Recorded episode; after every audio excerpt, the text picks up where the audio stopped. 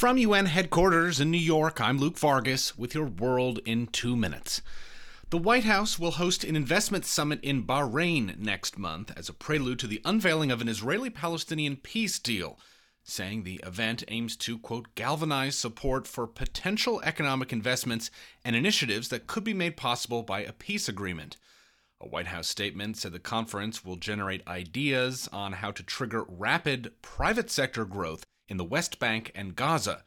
Philip Leech is a senior fellow at the Center on Governance at the University of Ottawa. There's been talk about making Gaza into sort of a Dubai or a Singapore on the Mediterranean for as long as the peace process has been going, since the mid-'90s. The idea of using economic incentives as a carrot to convince Palestine to accept a political agreement with Israel isn't a new idea and is commonly known as an economic peace.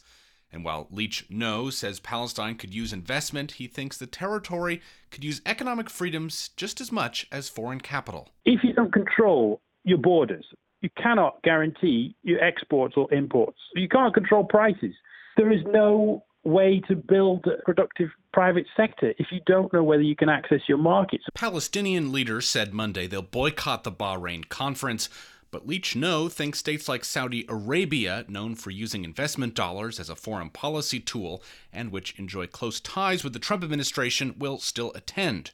And with many predicting the U.S. peace plan to be dead on arrival, that could set up an unpredictable scenario in which Palestine finds itself at odds with the Gulf countries that once guarded its political interests. The Palestinians are now facing an alliance that should never face before. They've effectively lost the real support of the Gulf ruling families.